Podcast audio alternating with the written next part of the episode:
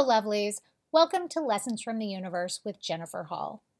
In this podcast, you will find that there is no topic off limits and that we talk about just about everything that might be on your mind when it comes to knowing yourself, growing yourself, and the entire process of spiritual awakening. You will hear lots of laughter and hopefully join in, and you will hear the occasional four-letter word. You will definitely hear some inspiration, and occasionally you might even get your ass kicked. Come hang out and see what it's all about. Let's do this.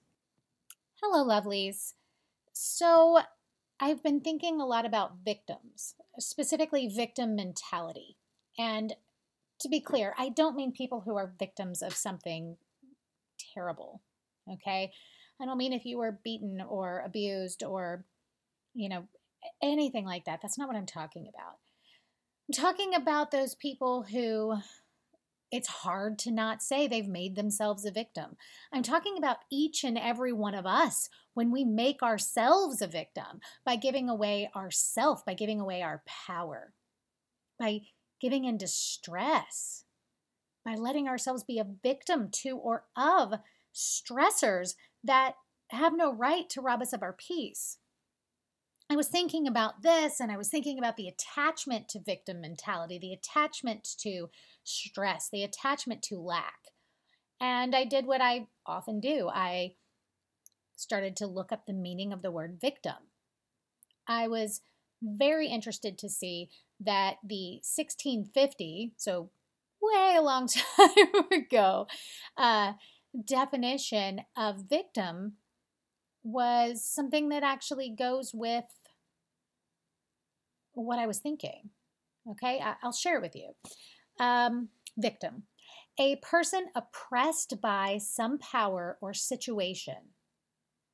A power or situation. A person ruined or injured or made to suffer in the pursuit of an object or in the gratification of an infatuation. What's an infatuation? An infatuation is a foolish passion. It comes from a Latin root word, which means to make a fool of. So who is a victim?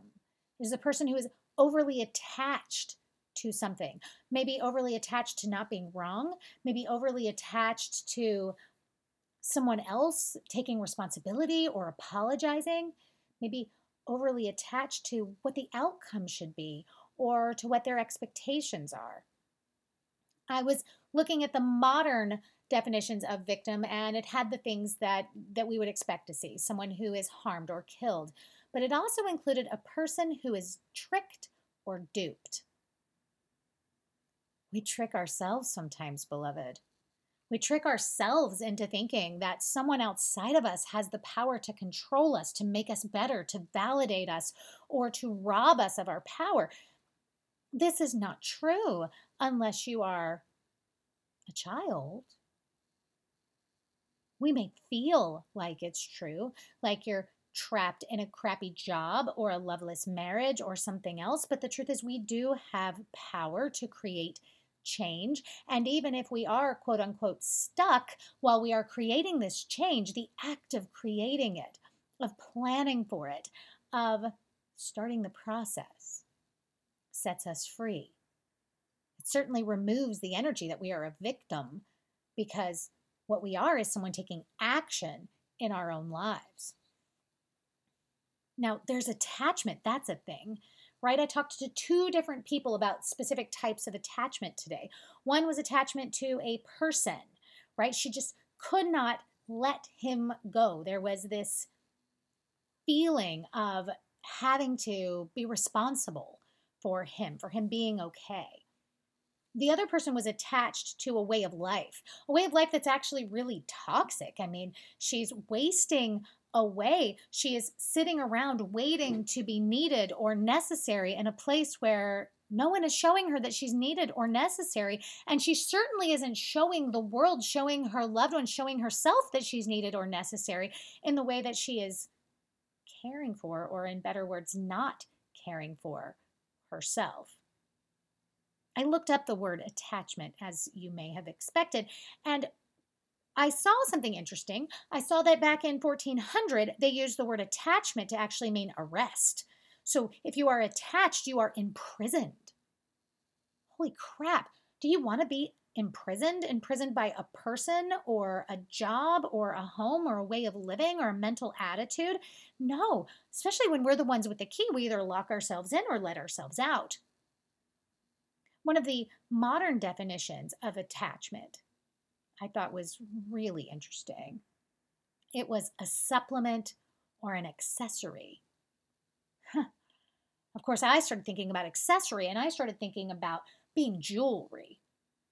I have been in relationships, romantic relationships, friend relationships, familial relationships that I have described. Maybe you've heard me do it before, where it was, I felt as if I was jewelry. We don't need to be the necklace clasped around someone's neck, or even worse, their freaking gummy bracelet or something. An accessory. We are not to be flaunted around. And yet if we are be, if we are be, if we are, if we're letting ourselves be, this is a choice. This is us creating our own victim status. We don't have to let it be. We don't have to stay imprisoned, attached, because we love them so much. We don't have to stay imprisoned or attached because we're afraid of change or we don't know how to get to change. We can figure it out. We can ask for help. There is always a way. And if we choose to not find the way, take the way, be the way, that is a choice, and then creates a whole nother list of choices by which we can choose to no longer be the victim. If you stay in a relationship for reasons that feel valid and justified, be it your children uh, or anything else that you deem valid, you cannot do so or should not do so. You are failing yourself and your spiritual path if you choose to be the victim in that situation because you chose to stay, and therefore you are now responsible for your thinking. We have to go back to that cosmic law of correspondence. The first rule of all correspondence, of all relationship, is choice. I choose to stay. Even if you are choosing to stay out of fear, it is choosing to stay. It is deciding that the fear of that human is better for you than the fear of change, the fear of escape, the fear of asking for help. It is not unlike, though I hate to bring this up, but I just can't not, it's not unlike the whole vaccination argument, which I'm not going to get into politically or anything else, but the bottom line is it's a choice. What are you less afraid of? Are you less afraid of the vaccine than the disease, or vice versa? It's a choice. You're not trapped. Choose one, right? If you choose to stay in a relationship, if you choose to stay with someone, you are not their victim. There are situations where people are victims. I made that clear at the beginning. I want to make sure that y'all hear me say that. I acknowledge that there are situations where a victim is a real thing. There is no question. There are also situations where you start out as that type of victim, but then progress into the one that is the victim of choice. There have been plenty of situations in my life where I, no question, was the victim. If I still was living in that situation, if I still was letting myself continue to be harmed, manipulated, endangered, whatever it may be, then I would be a victim of my own making. The worst victim is the one who's a victim of themselves. And I don't even mean by self-harm or alcohol or anything else or drugs or whatever it is. Right? I mean, in the mind, beloved. How much time do you waste of your life? Maybe not you, maybe someone you love, maybe someone at you. How much time is wasted thinking if only they would apologize, if only they would realize they were wrong, if only this, if only that. We're giving away our power. We're continuing to be the victim. one person I spoke to earlier this week, a young man in her family, um, I say young, he's in his thirties, okay, full grown. He is living his life as the victim to his perceived childhood experiences. Now, by all external accounts other than his own, it was normal stuff, normal dad pushing you to get your shit together, normal whatever. But let's even say that it wasn't. Let's say it was awful. He is living in this place of anger and hatred and fear and avoidance of these people, which are his right, though it'd be nice if he would heal the wounds. He's living as a victim by choice. The difference here is this young man is using that victim status as motivation. Right now, it is the fire under his ass. Right now, it is while he, why he is fighting to create a career for himself where he can pay for his own life and take care of his own stuff. And his continuing to blame his father and everyone else for the situation is the fuel for his fire. In that case, as bizarre as it may seem, I'm okay with it for now.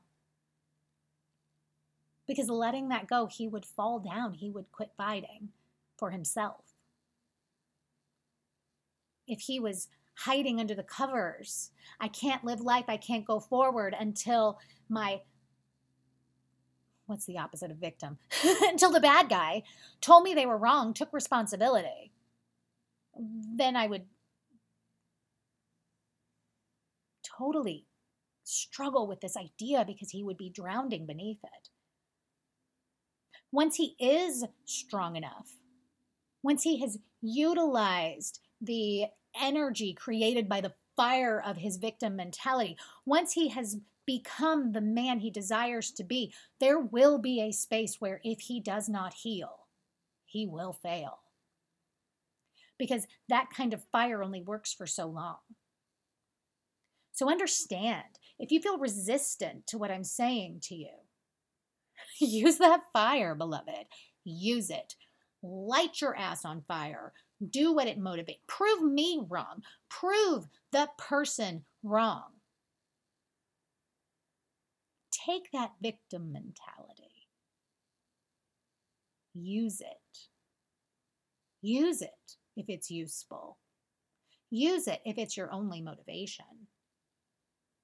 But perhaps, if you've listened to me for this long, for the twelve minutes I've been talking, and I would assume that the majority of you listening has heard me before. Hear me when I say to you, the greatest power on earth is the ability to say, I choose. I choose me.